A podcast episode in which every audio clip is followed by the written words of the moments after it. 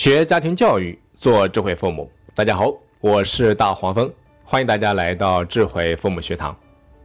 前两天在今日头条上面看到一个妈妈的留言，她说我儿子从5岁开始练琴，到现在已经8年多了，同期学的孩子早已经全部放弃了。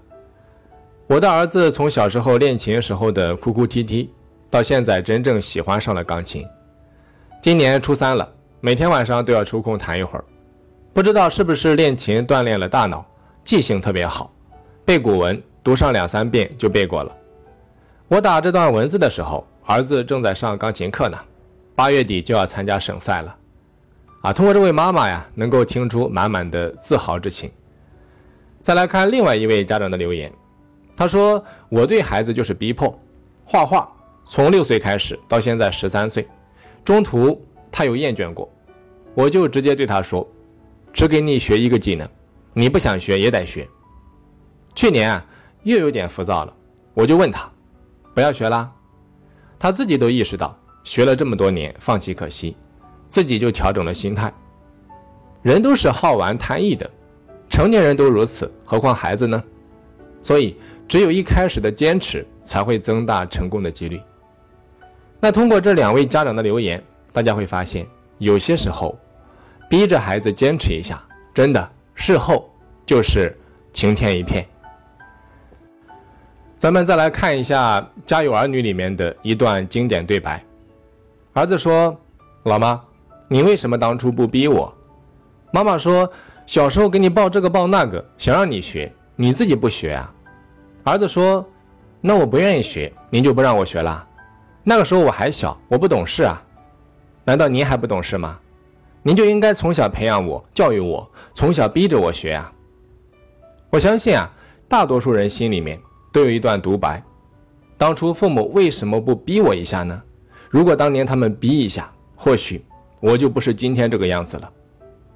那同样的道理，很多人通过努力改变命运之后，一定会回过头来感谢父母当年的严厉和不放弃。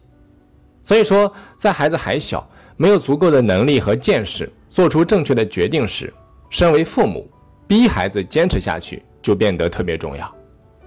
今天这堂课我想重点和大家探讨一下逼孩子成长这一件事情。在综艺节目《向往的生活》里面，有一期来了几位嘉宾，有小提琴家吕思清和3名艺人，分别是 Angelababy、 刘宪华和王迅。那晚间活动的时候，刘宪华和小提琴家合奏了一曲，演得非常好。当时 Angelababy 和王迅在一旁看得两眼发光。随后他们就有了一段对话，让人非常有感触。王迅说，哎呀，最对不起我妈了，我的第一把小提琴是41块钱，我妈那个时候的工资1个月才18块，但是她还是给我买了一把小提琴。我一开始特别喜欢，后来莫名其妙就腻了，现在很后悔，如果当初坚持一下，现在起码也是个特长啊。刘宪华说，我小时候是被父母逼着学的，一直到11、12岁都不想拉，后来参加了第1个比赛才开始喜欢的。Angelababy 问他说，那你感谢父母吗？他说非常非常感谢自己的爸妈。然后 Baby 又说，我就是属于放养的那一种，为什么当初没有人逼我呢？觉得自己好没有才华，每次被问到有什么才艺的时候，什么也不会。所以说被逼迫的孩子长大之后，有了自己的一技之长，他们往往都会深深的明白当年父母的良苦用心。其实人生最大的遗憾就是我本可以，但是我没有坚持，自己先放弃了。孩提时代的我们总是很难先知先觉，淘气好玩的天性常常对什么事情都是3分钟热度，没有足够的能力和见识做出正确的决定，很容易就因为困难而退缩放弃了。在知乎里面有一段经典的话语，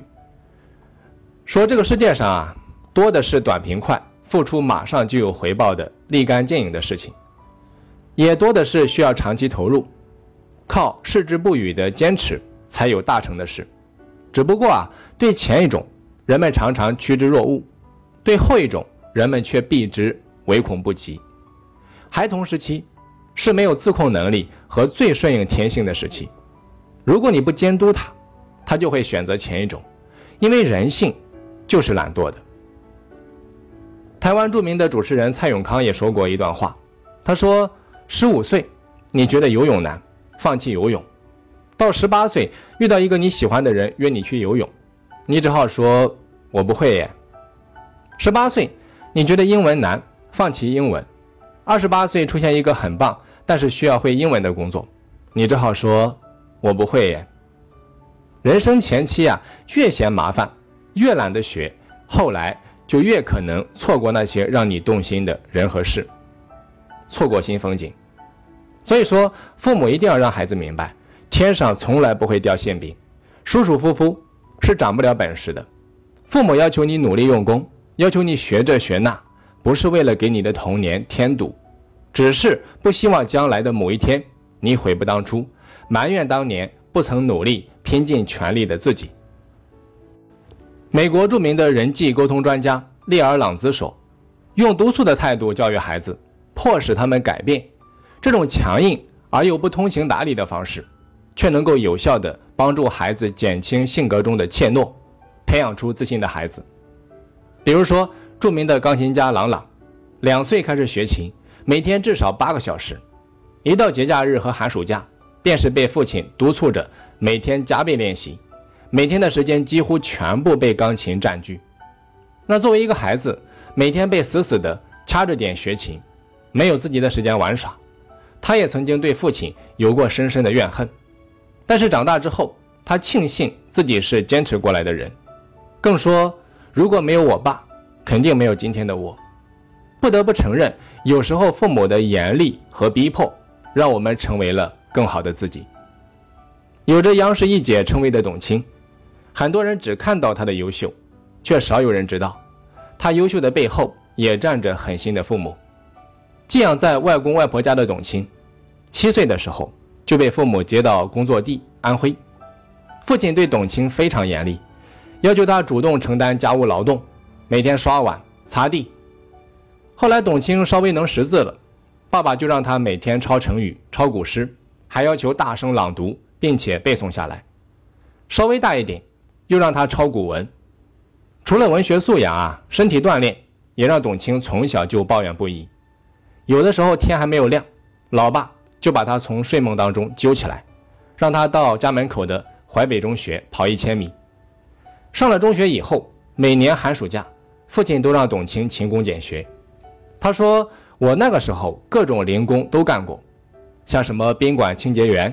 商场售货员、广播站广播员等等啊，各种各样的工作都做过。这些童年的经历，对于当时还是小女生的董卿来说，有着相当大的杀伤力，让她一度的怀疑自己的老爸是不是亲生的。直到有一天啊，父亲举起酒杯向他致歉，他才明白自己的成功源自父亲的严厉教育。正是父亲一直以来的督促和逼迫，让他学会了坚持，成就了现如今台上熠熠发光的自己。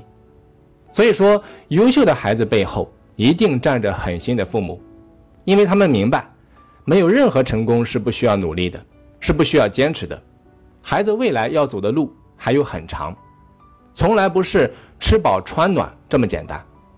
父母的狠心是为了让他们懂得学习与坚持的意义，因为这是不断获取向上成长的力量来源。父母一定要告诉孩子，你现在吃的苦都是在给未来铺路，这世上所有的东西都早已经在暗中标好了价码，你现在吃的苦或者偷的懒，未来岁月都会以恰当的方式回报在自己身上。曾经有一个高考少年徐梦楠，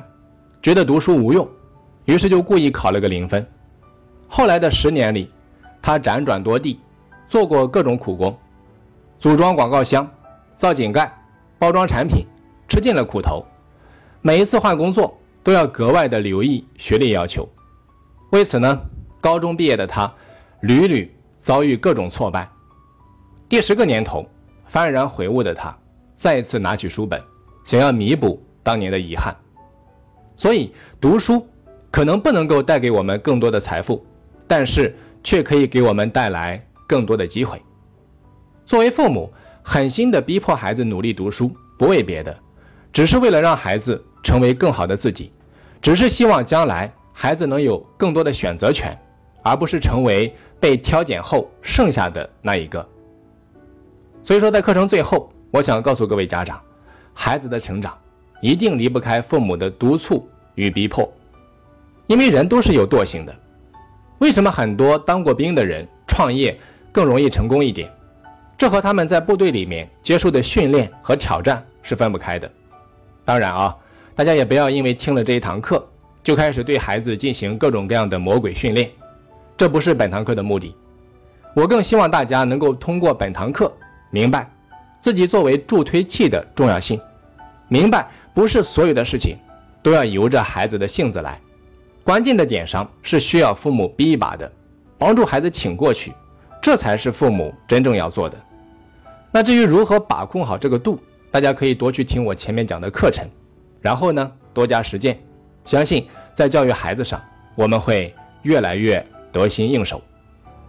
好的，本堂课咱们就先讲这么多，希望对大家有所帮助。我是大黄蜂，下期再见。